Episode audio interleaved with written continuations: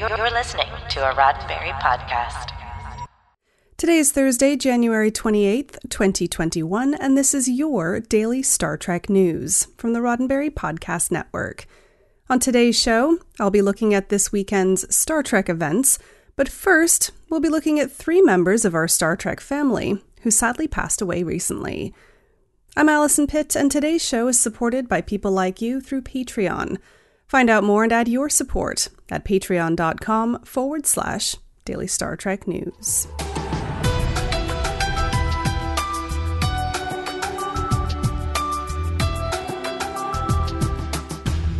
Okay, so before we start, I'm going to be honest here and let you know that this show is not necessarily the most fun one today, but it's important to remember those that have helped make Star Trek the wonderful place that it is.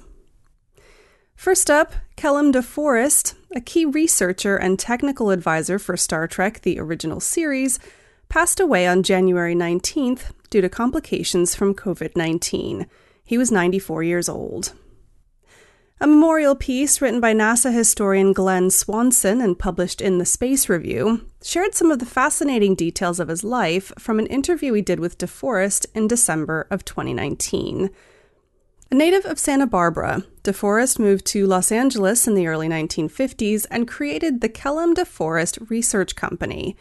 As the sole employee, he performed legal and historical research for television productions. During his time with Star Trek, he made numerous contributions to the series, such as creating the format for the well known Stardate. In Swanson's interview, DeForest shared that The Cage, Star Trek's pilot episode, included a dating system based on the Gregorian calendar. It was DeForest who suggested that using the Julian calendar would not only be more precise but more futuristic. This insight led to the numerical stardate format, still in use on Star Trek today. If it were not for the DeForest Research Company, it's also very possible that Arena, the original series' season 1 episode featuring the Gorn, might not have been produced. Swanson noted that a researcher had discovered a very similar story from American fiction author Fredric Brown. Brown's story was also named Arena, and as a result, there was some scurrying around thinking of what to do, DeForest said in the interview. They eventually contacted the author, bought the story rights, and went ahead with the production of the episode.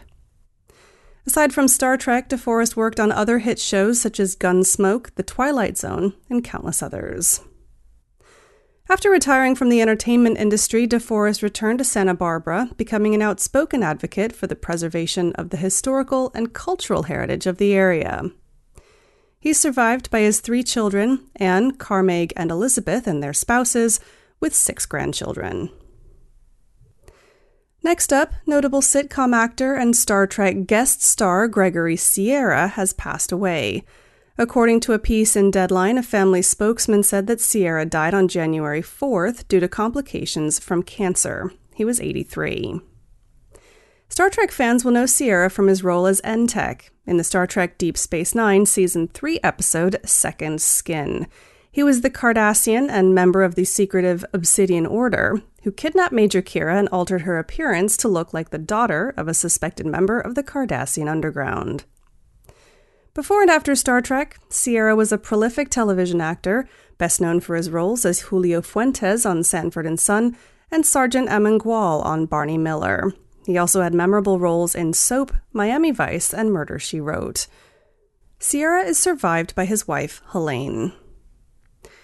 And finally, another death that has hit the Star Trek family particularly hard. Richard Arnold, longtime Star Trek archivist, has passed away at the age of 66. The news was announced by Star Trek designer Mike Okuda on Twitter on the morning of January 26th. In the tweet, Okuda said, We have just learned the sad news that Richard Arnold has passed away. Richard loved Star Trek and was president of Grace Lee Whitney's fan club before becoming an assistant to Gene Roddenberry at Paramount where he served as Star Trek archivist for many years. He was 66. Several Trek stars weighed in on Arnold's death. Star Trek The Next Generation's Denise Crosby said, I am so sad hearing this news. I know he had struggled with his health for the past years. Richard was my sounding board as I made Trekkies and was a wonderful advisor and friend to our film. He knew more than anyone all things Trek.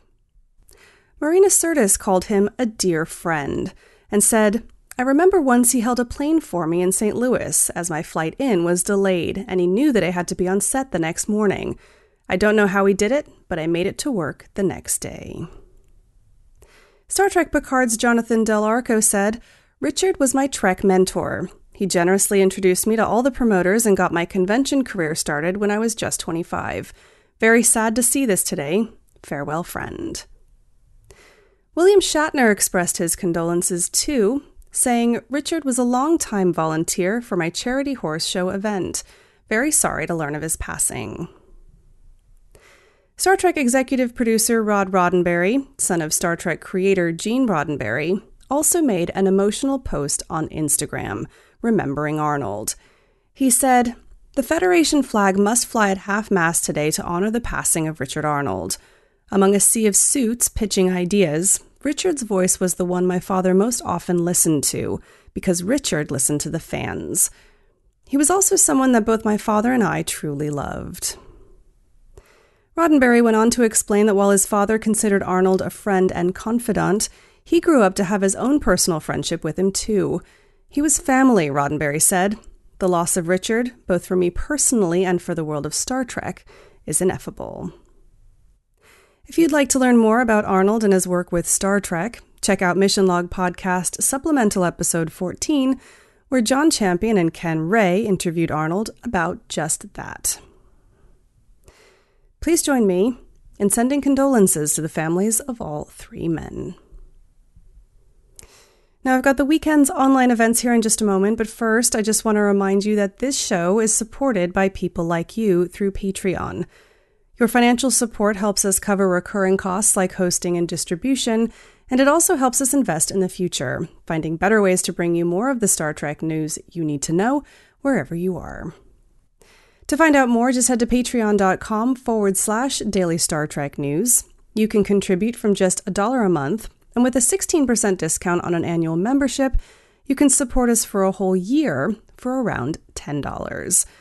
That's patreon.com forward slash daily Star Trek news, and a big thanks to you for supporting this show.